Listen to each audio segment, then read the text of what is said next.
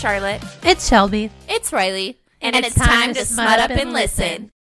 Just a reminder for today's episode and all future episodes our opinions are subjective. We don't advocate for kink shaming or author shaming. This is all in good, smutty fun. Enjoy. Today's episode trigger warnings are graphic violence, rape and sexual abuse, and explicit sexual content. And today's book is Satan's Affair by H.D. Carlton, which is a prequel to the Haunting Adeline series. Yeah. And today we have a special guest, one of the hosts of the Babbling On podcast, and also Riley's husband, Andrew. And he does not read smut. Oh yeah, no. Does not read smut. Books suck. Movies are better. Nerds. That's a hot take. False. Why don't you just scoot on, o- scoot, scoot right on off this podcast? Couldn't get that out. See you later. How many stars on Goodreads did you give this, Shelby? Uh, three. I also gave it a three. Three. Yeah. What's the reason? I love Sibby. I just, yeah. that's all I have. So Riley's heard about Haunting Adeline, but Andrew has no clue. So this will be interesting. No, I listened to the first part of Haunting Adeline, not the second part though. Oh, okay. I honestly have no recollection of what happened though, besides the the roses. That's all I remember. Okay, well, there's no roses in this one, so. Well, well, then I got nothing. Okay. There is the color red. Lots of red. So, my quote for Andrew and Riley is I'm not crazy, I'm just passionate. Same. Red flag. Honestly, Sibby's a walking red flag. and mine is blood spreads across my pussy, but he pays it no mind. We both love it when I'm soaked with blood. Oh, uh, okay, girl. Yeah, I can't ignore that. So we start with Sibby. Sibby's our only POV, and she's chanting that Nightmare Before Elm Street rhyme while she's stabbing someone. So that one, two, Freddy's coming for you. That one. Three, four. Lock the door, I think. That's the one. Mm-hmm. She says that the man is evil, and she knows because he smells like rotten eggs and brimstone. Yummy. She tells her henchman Mortis to come grab his head, and Mortis is dressed up in red skin with gloves with like black talons on the end. And she uses her favorite pink knife to scoop out the man's eyeball. She tells Mortis to let go, and she realizes the man is gurgling blood, and she must have hit a lung. And then she's just like, "Whoopsie!" Do you know which which eyeball he she took? It does not specify, I don't think. I would assume the right. Oh yeah, that's no, that's the bad one. Mm, shoot. All right. The man knocks her sideways and then starts to make a run for it, and then she casually walks after him and turns on all the strobe lights and the carnival music. So she's at the fair, the Satan's Affair fair, in the haunted dollhouse, and nobody else is around. Do you remember the haunted dollhouse from Haunting Adeline? I Yeah. do now. Yeah. Sybil's the the freak that's alone, right, at the carnival. Yes. Yes. Yeah, I, I remember now. She sees her other henchman, Jackal, dressed up as someone with burnt skin and boils at the end of the hallway. So they're all dressed up for the carnival. So at this point, she's dressed up like that little broken doll. That's so fucking scary. He doesn't help her, and it's because he knows that she loves the chase. And she hears a loud yelp and knows that the man has run into another of her henchmen, and he yells out, Crazy bitch! Buckcherry. Yeah. How is he running with a punctured lung? And no eyeball. Adrenaline. Yeah. Mm, debatable. He's probably not running very fast. Oh, No. yes, yeah. So Sibby's super offended that he called her a crazy bitch, and she says she's not crazy, she's passionate. yeah. She follows the man's blood trail and finds him in the kitchen with Cronus and the other henchmen. So it's not a real kitchen, it's the dollhouse kitchen. Okay. Cronus is a big guy, bulky, with veins all over his body, especially his dick. How does she know? She fucks him. Ah. Come on. They're her henchmen. Oh. Are you, is this your first smut book? So this henchman is dressed up as someone with no eyes or mouth, and it's fitting because he's mute. He can't talk. The man now has an axe in his hands. He like obtains an axe somehow, and he swings it, hitting the wall. And Sibby is pissed off by this because he's ruining her dollhouse. Yeah. The disrespect. She whines to get Cronus to get him to stop. So she's like, Cronus, make him stop. That's how she talks, like the entire time. Cronus grabs the axe and snaps it easily over his knee, and then she orders Cronus to bring the man back to her room. The man is thrown on her bed and still fighting, and Sibby crawls on top of him and straddles him. The man with the punctured lung and no eyeball. Oh, okay. Mm-hmm. Not the henchman. she like, brings up her knife and stabs him repeatedly before burying the knife in the top of his head. And then she takes the knife out of his skull and stabs him some more. The feeling of my pretty knife cutting through flesh and bone is making my clit pulse.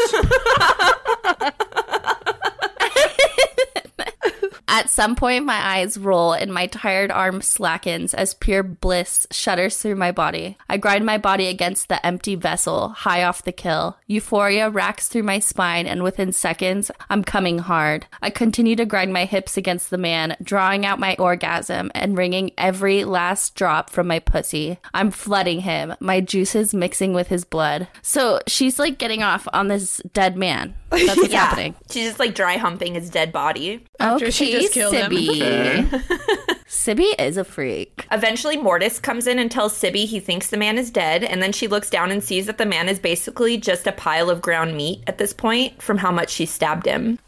yeah. Just humping a pile of ground meat. Yeah, She's loving it. Mm. She motions for Mortis to take the body so he can bury it, and then Timothy, her other other henchman, will clean up the mess. And she says Timothy has the best body out of all of them, and he's dressed up like a clown. So everyone's dressed up as like a scare actor. I love it. Yeah. Mm, my clit. You clicked. After Timothy is done cleaning, he wipes Sibby down while she sits in a chair and she spreads her thighs and then he just sticks his tongue right in. Just as she's coming, Mortis walks in. Mortis is tall and skinny, but he carries all his weight between his legs. We're getting Oh, of all of he does. these descriptions from Sibby's POV. Yeah. Mortis lifts her up and places her on the bed with his dick between her pussy lips and he slams into her. And then she comes again as he fills her up with his cum. Ugh. Since he cleaned her off, she doesn't have her doll makeup on anymore, and she thinks to herself that she looks like just a plain average girl with brown hair and brown eyes. But she doesn't need to be beautiful to rid the world of demons. Sibby is the daughter of religious parents, an abusive Baptist preacher dad with fucked up sexual desires. And when she was little, she'd walk in on him having orgies in the living room where men and women were riding him or sucking him off. And he said that they were draining the fluids to be blessed by God. Oh, Amen. He also has 17 other children, but he's especially abusive to Sibby. Once he stabbed her through the hand with a fork at dinner for refusing to bring girls to the house for his draining parties. Ew, draining party. That is Yeah. disgusting. Sibby's mom was good and she smelled like roses. So if someone's pure and good, Sibby will smell them as if they smell like a flower. And those are her favorite people. Sibby's mom was one of her father's many mistresses. And when she had Sibby, she was only 11 years old. Oh, Yeah. yikes. And her mom's death is the reason why Sibby does what she does. Sibby works as a scare actor at Satan's Affair and spends the day sniffing out people who smell like they deserve to die. And at night, she waits for them in the walls of the haunted houses. So she like cuts out all these secret entrances and peepholes and just like watches people and smells them as they walk through. yeah, she lives in the walls of the haunted house. Little fucking creep. The next day, she's wandering the fair looking for demons when she's knocked in the shoulder by a girl and it makes Sibby drop her cotton candy. Bitch. It's like thirteen dollars. Out of a carnival, honestly. yeah. Sibby smells the girl to see if she deserves to die, but she smells like daisies, and Sibby tells her that she smells good and walks away really upset about her cotton candy. And the girl is like, What the fuck? smell good. And then she's sniffing around and she smells rotten eggs, but she can't pinpoint it, so she goes back to the dollhouse. She climbs into her secret homemade door in the wall, and she's walking through the tunnels and eavesdropping on all the other scare actors who are starting to file in to start work. And she hears a girl named Jennifer crying about a guy named Gary who'd forced her to have sex with him the previous night while she was drinking, even after she'd begged him to stop. And the girl mentions that he's supposed to be coming to the fair tonight. And I guess it's her boyfriend. He sounds terrible. yeah, Yeah. fuck you, Gary. Did you hear that there's like a a shortage of Garys happening in the world? Not enough people are naming their babies Gary. I mean, yeah, Makes sense. that's. I feel like that's rightfully so. Can you imagine being like, "This is my baby"? Gary. Gary. Sibby stays in the walls while the haunted house gets started up and watches everyone through her peepholes. So the carnival will open and then the haunted houses will open once the sun sets. So the carnival opens before the haunted houses do. Okay. After watching group after group come through the haunted house, she doesn't smell the rotten egg demon smell and she's getting frustrated. So Mortis offers to lick her pussy to get her to stop pacing, but she refuses because she can't get distracted. Hey, I'll lick your pussy. I can see you're stressed. Do you Yeah, want that's basically it? what it was. And she's like, No, uh, I'm doing something here. I don't have time. He slams her into the wall and says that if she keeps making so much noise, he'll tell the guys not to give her any dick for a week. And then he slams her head into the wall so hard she sees stars and asks if she understands. She says yes, and he tells her she's a good girl as he runs his hands up her dress. Don't they work for her? Right? They're her drenchmen. Yeah. Yeah. Yeah, but like, how are they gonna be like, no, bitch? They know she likes it. It's fine. That's true. Maybe one's like lead hen- drenchman. You know, he's got a little extra power. Who do you think is lead drenchman? Mortis. Yeah, I think Mortis is too, because he's like the bossiest one, I feel like. And he's got the biggest tongue. She doesn't even say that. Andrew just made that up, everyone. I could tell. Fuck, he groans, dipping the tip of his middle finger in my pussy before spreading the cream up to my clit. You're so fucking wet. His finger presses into the sensitive bundle of nerves, swirling around and sending intense pleasure throughout my entire body. I grind my pussy harder against his hand, frantic for the sensation he's creating. His finger circles faster against my clit. I struggle in his hold, desperate, needing to breathe, but needing to come even more. His middle finger slides down to my opening and plunges deep inside me. I arch my back and my eyes roll. His thumb continues the ministrations of my clit as he slips another finger inside me. I'm fully gyrating into his hand now. Oh fuck, my erratic movements cause the sharp talons on his fingers to dig into my throat. The sharp pinpricks heights the agonizing bliss. It takes a matter of moments for the coil in my stomach to snap and euphoria to render me boneless. I clamp my teeth down on my lips to keep quiet, squeezing my eyes shut tightly as I ride his hand, drawing out the orgasm crashing through me. That was beautiful. I'm unwell. You got really into it. I know. You have to. He kisses her and tells her she has the nose of a bloodhound and won't miss any demons that come through and walks away. Then another group comes into the haunted house, but there's no demons. Then the door opens and a lone person walks in. Sibby knows the house is at capacity, so this person is sneaking in and he absolutely reeks. He looks around, obviously high on something, and it's obvious that he's searching for someone in particular, and Sibby notices how ugly he is. He runs into one of the scare actors who stalks toward him all creepy, and he tells her to back off, you weird bitch, and demands to know where Jennifer is. And that's the girl who Sibby heard crying. Gary. This is Gary. Also, you weird bitch. Ugly you're Gary. in a you're in a haunted house. Yeah. Fuck you. He's like, you weird bitch. the woman won't tell him where Jennifer is, and another employee with a chainsaw scares him and runs off up the stairs. Sibby follows him and starts singing Ring Around the Rosie. She's creepy as fuck. Yeah, she is. And Gary runs right into Jackal and Bane, who block both the entrance and the exit to the room that he's in. Jackal knocks him out, and Sibby runs into the room and starts making out with Jackal. Yep. She's like, fuck, this is hot. She loves all of this. Jackal is hard, and as much as Sibby wants to suck his dick, she's got a job to do. On the clock.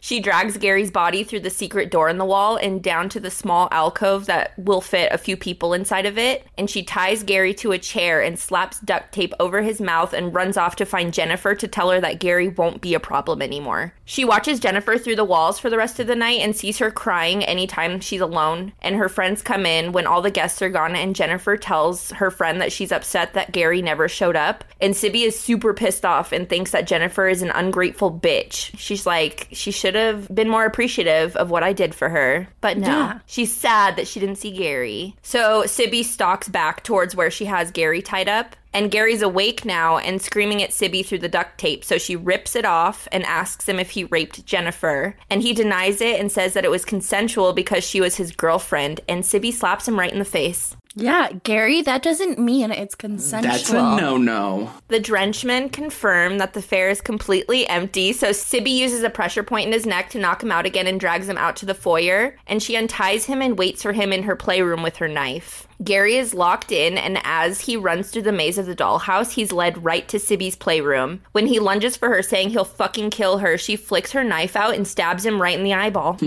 no, you won't. She starts to stab him over and over again before grabbing her handsaw. So she has all these little weapons stashed all around the house. She's smart. She is. And when he's on the ground begging for her not to do this, she stomps his ankle, cracking it. She steps on his chest and starts sawing at his flesh, cutting his arm off before grabbing his remaining arm and sawing off all his fingers one by one. Damn. Yeah. Then she grabs a blowtorch and cauterizes his stumps so she can keep him alive a little bit longer. And when she's done, she tells him to get up and try to escape and to stop crying like a baby. She starts having a tantrum when he says that he can't get up and says that if he doesn't, she'll cut out his other eye. So he runs and he falls down the stairs and she walks down after him and she's following him as he hobbles through the house, but all of her drenchmen are guarding the exits. Standing guard in front of the foyer is Bane, my little Grim Reaper. That's who he's dressed up as, with his black hooded cloak and a skeletal body. He puts Mortis's body to shame, with the entirety of his ribcage poking through his gray painted skin, along with every other bone in his body. He says he doesn't like to eat, and I don't push him to correct his eating disorder. His cock is skinny, but is the longest out of the bunch, so he always gets to fuck my ass. okay. So the Bane has the skinny dick. Skinny Dick Bane. But it's long. Yeah. Great for ass fucking. Great for a now. Gary begs Sibby to just kill him, but she wants him to confess his sins. She gets him to admit that he raped Jennifer, but says that she was his girlfriend, so he didn't think it was that big of a deal. Sibby obtains a mace at this point and uses it to smash his uninjured foot so it's barely hanging on. Absolutely awful. Mace? Spiky ball on a chain. Oh. Yeah. I thought you meant like mace, like shh, mace. He just sprays his foot. ah! Bane starts jerking off in the corner watching this, and Sibby pulls down Gary's pants and flips him over. She shoves the mace up Gary's ass as Bane jerks off over his head. Jesus. My God. She's like, You like raping people? Here you go. Ugh. Bane jerks his dick faster, his chin in his chest as he watches the scene with unveiled enchantment. Groans slip from his throat, and soon cum spurts from his dick, landing on the floor and mixing it with Gary's blood. I laugh, though Gary hasn't even noticed due to his entrails being dragged out from his ass. I drag the bat out, his intestines wrapped around the spikes, and other parts of his innards. Gary convulses as his entrails slide out of him. Within seconds, his screaming ceases and silence settles over the house. All that's left is my heavy breathing. Baby, you read it like it's like an informative video. I don't read for people, okay? I love it. It's great. I like it too. So now it's blood orgy time.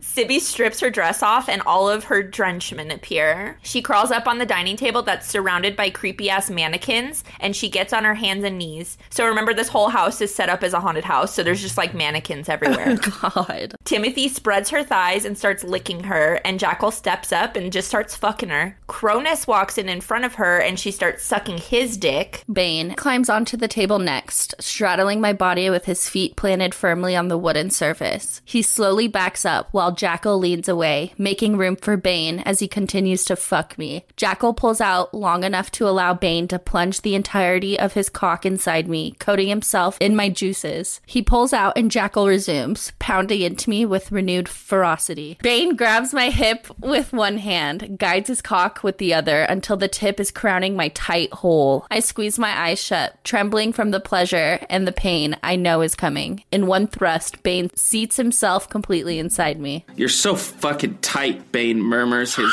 words dipped in sin.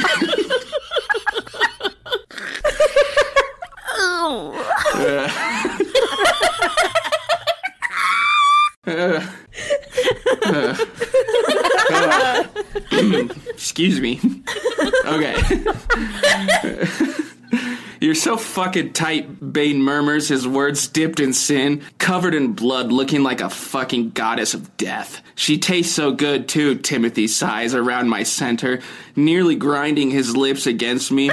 Bane doesn't give me a moment to adjust. His hips slam into me, jolting me forward and causing Jackal to slip from my pussy. Pain consumes my backside, fire licking at the edges of my not so forbidden entrance. He slowly glides out and slams into me again. He repeats this process until the pain recedes and pleasure slides into place. When I arch back into Bane, Jackal slaps the tip of his cock against my entrance, teasing me. It was beautiful. Cronus wraps his hand around the back of my head and pumps his hips, the swollen head slipping far down my throat and depleting the oxygen from my lungs. I suck and I lick at his engorged flesh, roving my tongue alongside the thick vein pulsing in my mouth. Drool slips from my mouth, creating a pool of saliva below me, but I don't care. Sibby comes and Mortis walks up saying that he wants to get underneath her. So everyone vacates her body and Sibby gets on top of Mortis. Mortis loves me on top. It's his favored position, and one I'm also happy to oblige. Biting my lip to contain a wide smile, I slide down the crown of Mortis's cock up and down my sopping pussy. Sit on my fucking cock, Sibby, now.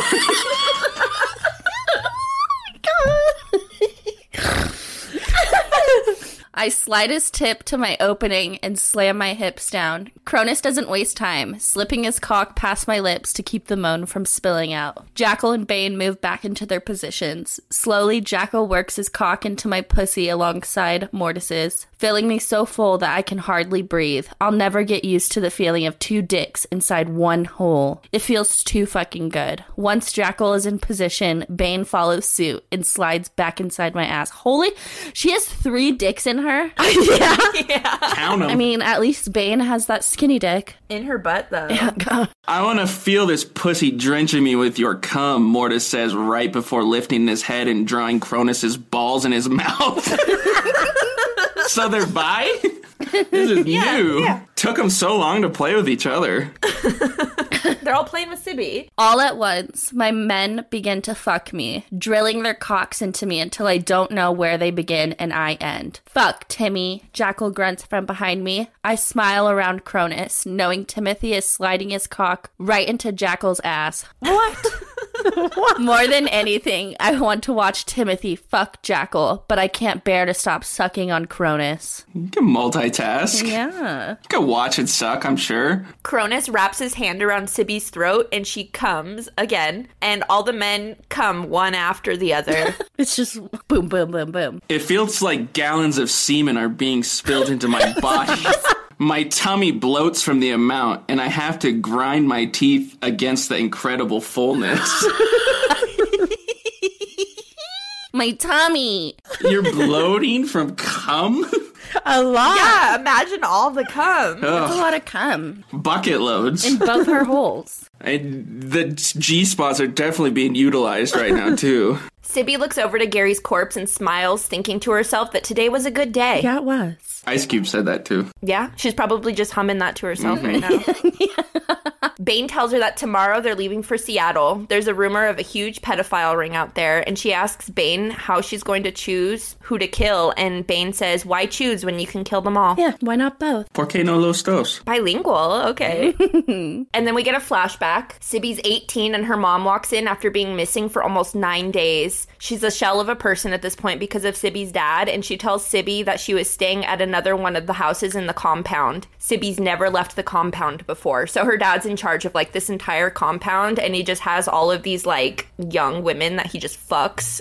He has 18 kids, and I think at this point it says that he has five more on the way. Yeah, Jesus it's disgusting. Christ. And they're all with like young women Yeah. or mm-hmm. children. Yeah. Yeah, they're children. Sibby's mom tells her that her dad hasn't hurt her, but Sibby sees a handprint shaped bruise on her neck. And Sibby's livid and begs her mom to run away with her, but her mom says that she can't and completely breaks down while Sibby holds her. She tells Sibby that she's the only one with enough strength to stand up to her dad and hands Sibby a knife with a pink handle. And Sibby understands what her mom is asking her to do, and they lay down and fall asleep together. Unbeknownst to Sibby, her mom had poisoned herself with ricin, and she stares at her mom's dead body all night without realizing it.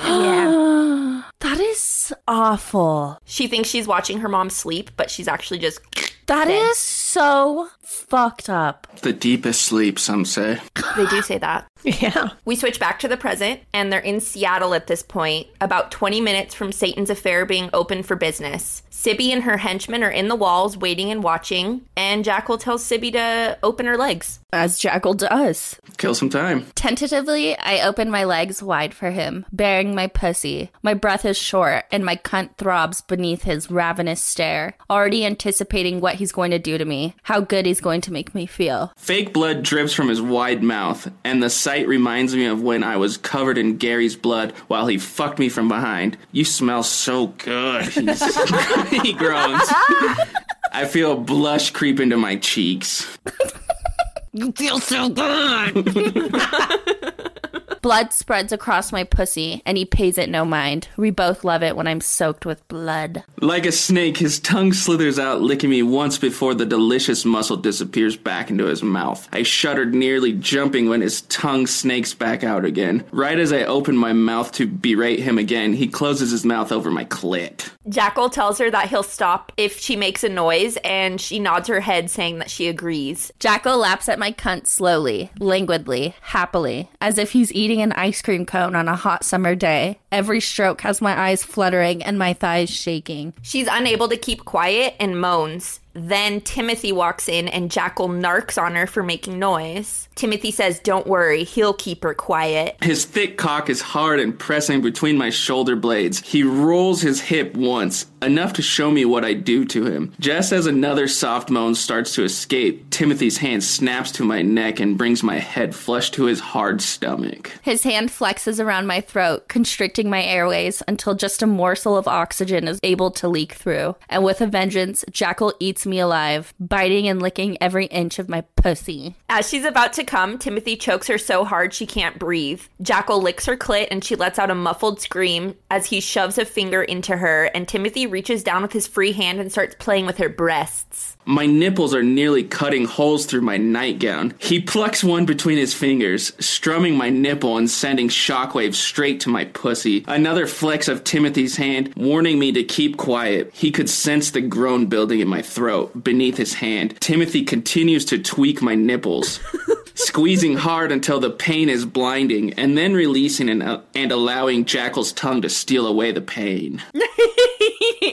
She comes again just as Timothy releases his chokehold on her and slaps a hand over her mouth as she screams in pleasure. Jackal looks up at her with his face covered in her juices and tells her that it's time for her to get ready for tonight. The fair opens and Sibby is hungry, so she leaves her wall to go get some food. The haunted house doesn't open until sunset, so she has some time. She looks around and sees everyone having fun and riding rides and eating greasy food. She pickpockets a man who's busy yelling at his child and doesn't notice what she's doing, but the boy notices and just smiles up at her and doesn't say anything. So he's like, heh heh, fuck my dad, take his money. She orders a Philly cheesesteak and a lemonade and sits on the bench to eat it. As she's eating, she smells the rotten smell and looks up to see an old man wearing an expensive suit and a Rolex. Sibby notices a small drop of blood on the watch. The man is with his wife, who looks frail and timid with a bruised collarbone. She stares the man down until he notices, and as they make eye contact, Sibby knows that this man is pure evil. The man smiles at her, and Sibby prances off to the dollhouse as he watches. She gets in her secret wall tunnel and waits. The second group to come in are two girls who smell like flowers, one with cinnamon colored hair and freckles, and the other with dark brown skin and light green eyes. They're beautiful, and Sibby is drawn to them for some reason. She watches as they follow the path of the maze, and when they're out of sight, a large man in a black hood pulled over his head walks in alone. He smells like brimstone and burnt roses. He's not pure, but he's not evil either. Is that Zaddy Zade? The man walks to where the girls were headed, and then Sibby smells the rotten smell again as the doors open for the next group. It's the man and his wife and three other men who also smell rotten. The man points in the direction that the women and the hooded men went to and tells his friend that there's also a doll here. Sibby. Are these? These are the dudes. Yeah, these are the dudes. Okay. These are the mob guys. The mob guys. She rushes through the walls to find the girls. She thinks at this point that the hooded man must be with the group of evil men. Sibby doesn't know what to do because she knows that she can't overpower five men, so she decides to get the hooded man first and the main evil dude and take both of them out. So those are her priorities at this point. She spots the hooded man and starts singing a creepy song as he enters one of the bedrooms. Sibby bursts out of the wall and past Jackal, who's standing at the end of the hallway right by the door the man just went into. Jackal and Sibby burst into the room, and the man asks, Where are they? And Sibby says, Safe from you. She tells Jackal to go and let the others know there are two girls being followed, so he does. The man smirks and asks if she's crazy. She hates this question and tells him not to call her that, and she kicks the door shut, grabs the knife that's strapped to her thigh, and tells him she's going to kill him. I remember this part. When you need mealtime inspiration, it's worth shopping Kroger, where you'll find over 30,000 mouthwatering choices that excite your inner foodie. And no matter what tasty choice you make, you'll enjoy our everyday low prices, plus extra ways to save, like digital coupons worth over $600 each week. You can also save up to $1 off per gallon at the pump with fuel points. More savings and more inspiring flavors make shopping Kroger worth it every time. Kroger, fresh for everyone. Fuel restrictions apply. The large man wants to know why Sibby would kill him, and she simply says, Because I've cast my judgment. And he is very confused by her statement and steps towards her. And when he asks what she means, she tells him she knows he's going to rape and hurt those two girls, so she's going to stop him. And then he just sidesteps her, and then they get into like an actual tussle. Tussle, yeah. They're like, they're, she's literally punching him, and he's just dodging her punches. She can see his face for the first time when the hood falls back, and his eyes are mismatched and electrifying with a thin white scar cutting brutally down his face. She thinks to herself how in another lifetime he would fit right in with her drenchman. Drenchman. She manages to land a blow across his cheek, and all it does is piss him off. And he finally hits her back because the whole time he's just defending himself. And he breaks her nose. He just She had it punches her right in the face and breaks her nose. Little does he knows that's her thing. Yeah, he literally walks around her, steps out of the room, and this bitch puts her nose back into place. Yeah, Good for Sibby. She's a tough bitch. she is. She finds him in the same room as the four other men and the one man's wife. She squeals and he groans and is like, Can you just leave me alone? like, he's Let like, me do what I need to do. Go away. Get off me. The four other men notice her and they're like, What the fuck? The scarred man charges her and she tries to defend herself, but he grabs her, bends low, and whispers into her ear, We have a common enemy. Those four men are dangerous and sick, and it would make my life a lot easier if you help me get rid of them. And she is shocked because nobody has ever done what she does by ridding the world of evil. Zaddy Zay does. She nods in agreement and he lets her go. And then the scarred man charges one of the others and she runs at the man closest to her and they both work together to knock them out. They stuff them into the wall and before she leaves, she asks what the scarred man's name is and he says Zade and then he goes away. You called it. It's Zade. Zade comes back and he's late and Sibby's patience is done. And he looks like he just got done making out with someone. So she's like, You are late to help me murder people because you're making out with someone? Not cool. Know who it was. He did more to make out. Yeah. She leads him down to the playroom and orders her drenchman to wait behind, which she never does. They always help. And Zade gives them a weird look and then asks Sibby, like, what's your deal? And she's like, what do you mean? And he's like, are you just fucking insane? Yeah. and then he steps into the room to see that the four men are strapped into chairs. And as soon as they see Zade, they start screaming. I forgot to say, she lets the wife go. So after Yeah, they attack okay. the four men, they're like, you can leave, don't say anything, or I will have to kill an innocent person. So she's gone. She watches as Zade talks to Mark, and she's curious about the exchange and the change in demeanor when Mark asks Zade, which he goes by Zach with Mark, who the fuck he actually is. And Zade says, You can just call me Z. And she notices that the four men like instantly like pale and they're like, Oh fuck. But she's like, What's your actual name? You said Zade, not Z, not Zach. She tells them to stop talking so she can start killing. And Zade's like, Okay, go for it. Just leave me Mark. She whirls her knife at Zade's head and he dodges it and it moves into Mark's stomach instead. And she's never seen that before. She's like, What the fuck is this guy?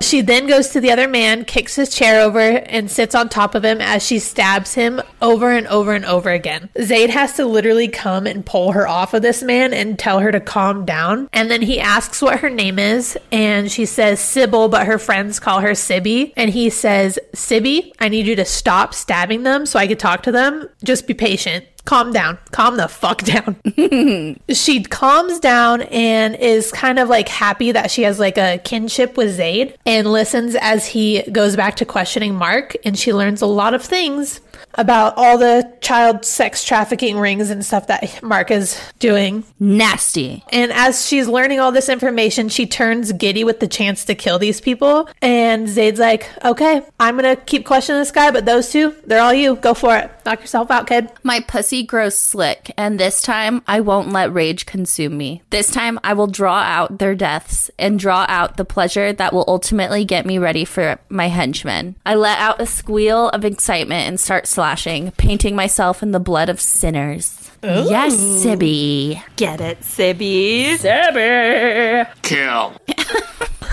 Kill Sibby. After she finishes killing the demons, Sibby decides that she's not going to kill Zade since they have the same mission and she would never forgive herself if she did. They clean up and Zade asks how old she is and she says that she's not sure. She assumes she's in her early 20s because she's never had a birthday and she doesn't know when she was hmm. born because she was born in the compound. She then explains to him how she grew up in a cult and again, she wasn't born in an actual hospital so there's no actual records of her. So he opens the car door and she asks if she's going to see him again, and he says that he thinks so. And as he goes to leave and she walks back to the dollhouse, she gets yelled at to stop where she is, and she sees five cops, and is behind her yelling at her to get into the fucking car. But she will not leave her drenchman, and she tells him to just go. She'll be fine. So Zade takes off with the corpses in his vehicle because that's where they are and draws two policemen away. She notices the three others are distracted and makes a run for it and they start to chase her towards the house. She yells for her drenchman to hide and she crawls into the wall and waits. She hears them searching their house and she thinks to herself how she'll probably have to leave Satan's affair for good now because there's no way that the carnival is going to get away with cops looking into a broken doll covered in blood. Fair. Yeah. Her and her drenchmen come up with a plan to distract the cops. They're going to slash the tires of one of the cruisers and then take the other one to get away. They sneak out and she's having trouble with the tires because her knife isn't sharp enough to get through them. And the cops start to come out of the building, so they just decide to go. All of a sudden, as they're driving like 100 miles an hour, because Bane is driving, there's flashing lights behind them, and there are six new cop cars chasing them. Bane loses control of the car, and the car rolls five times before they actually stop. And she notices her drenchman and herself are all over the car, and there's an ache in her ribs that overpowers any punishment that her dad ever gave her. She's pulled from the car from a paramedic, and she's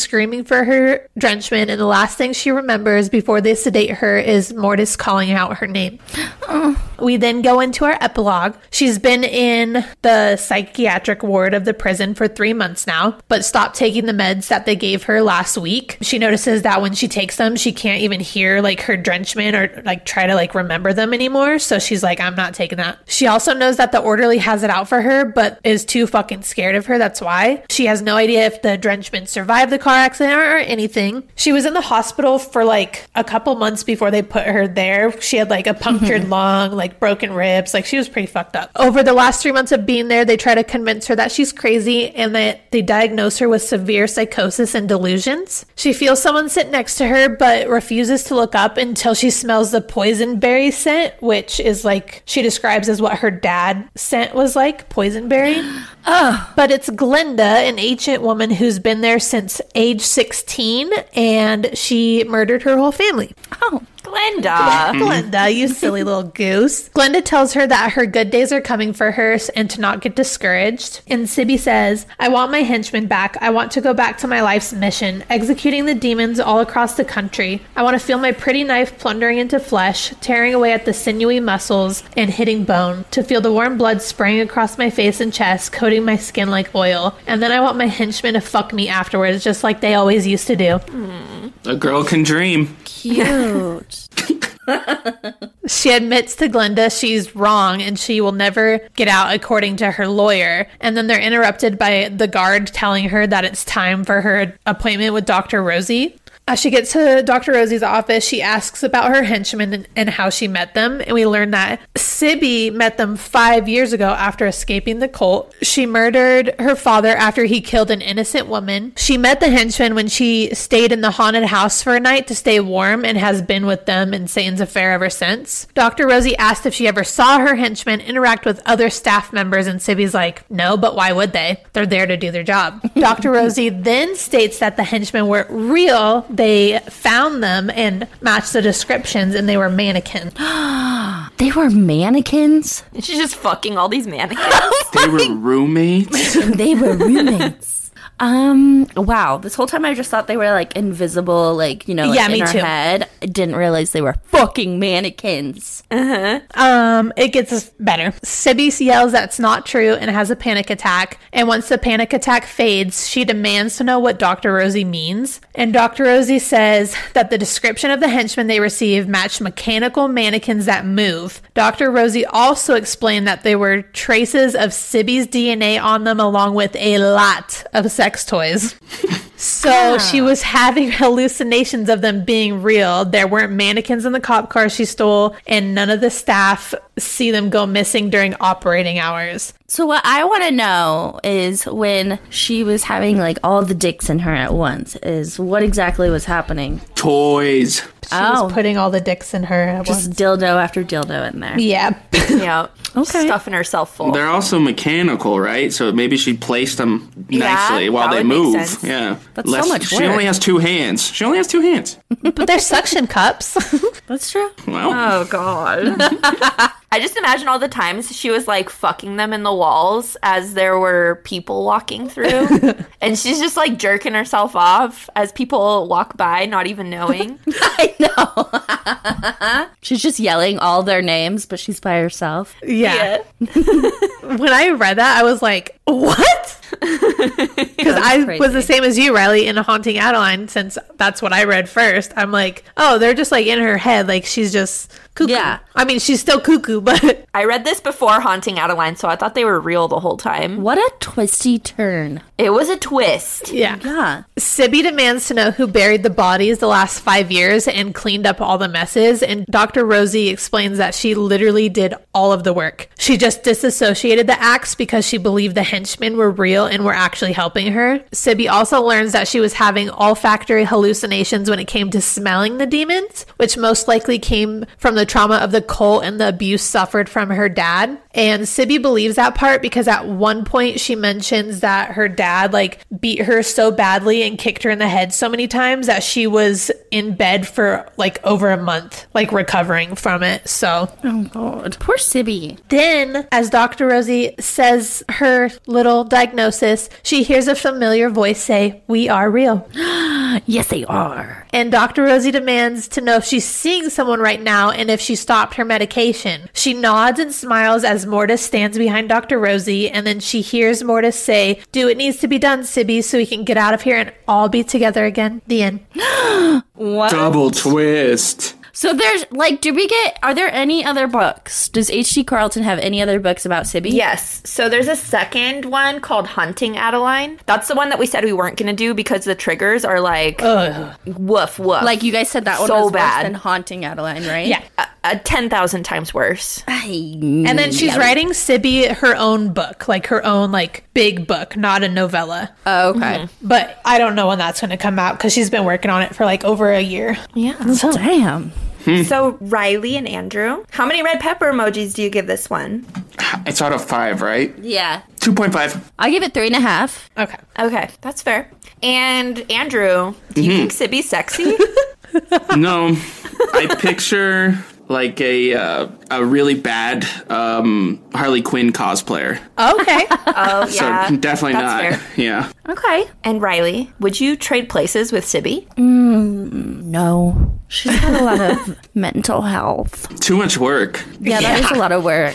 Finding out she doesn't actually have henchmen and that uh-huh. she's doing literally all of the work. No, thank you. All of the heavy lifting, everything. Literally All of the every- I mean- everything. At least she doesn't know she is. You know what I mean? Yeah. She's just a single mom working two jobs. She is. She is. All right, so next week we're going to be telling Riley all about Ghost by Kat Blackthorne, and we're going to have Riley look at the cover and give us her best guess on what it might be about. Okay. So we have a man on the cover, and he looks like he's like dressed in leather. He has like a half skull painted on his face, and it says Book One, The Halloween Boys. So I feel like it's gonna be a Halloween time, Whoa. and that Sign me up. this this man he's some type of like villain, and he's going to find a girl at a Halloween party Oh, and fuck her. Okay. Yeah. There's gonna be more to it. I just don't know Yeah. Okay. Is that close? I don't know. Okay. Well, thank you, Andrew, for coming yes. on. Thank you. No, That was thank Yeah. amazing. How'd you like it? Do you think you're gonna start reading smut now? Oh, am I going to start reading smut? Absolutely not. There's Okay. no character development, no plot. There was Um, plot. Mm, debatable. Okay. I'm going to just read once a year normal books. Okay. Well, if you liked hearing from Andrew, go check out the Babbling On Yeah, podcast. Him and his friend Kyle talk about a lot of Stupid stuff. shit. stuff. A lot of stuff. It's structured, we promise. They also have a YouTube channel, so Oh, they do. Yes. check them out. Thanks. and if you liked this episode, make sure you rate, review, and subscribe. Follow us on Instagram and Facebook at Smut Up and Listen Podcast and on TikTok at Smut Up and Listen. Tell your friends, but not your mom. And we'll see you later, you horny little rats.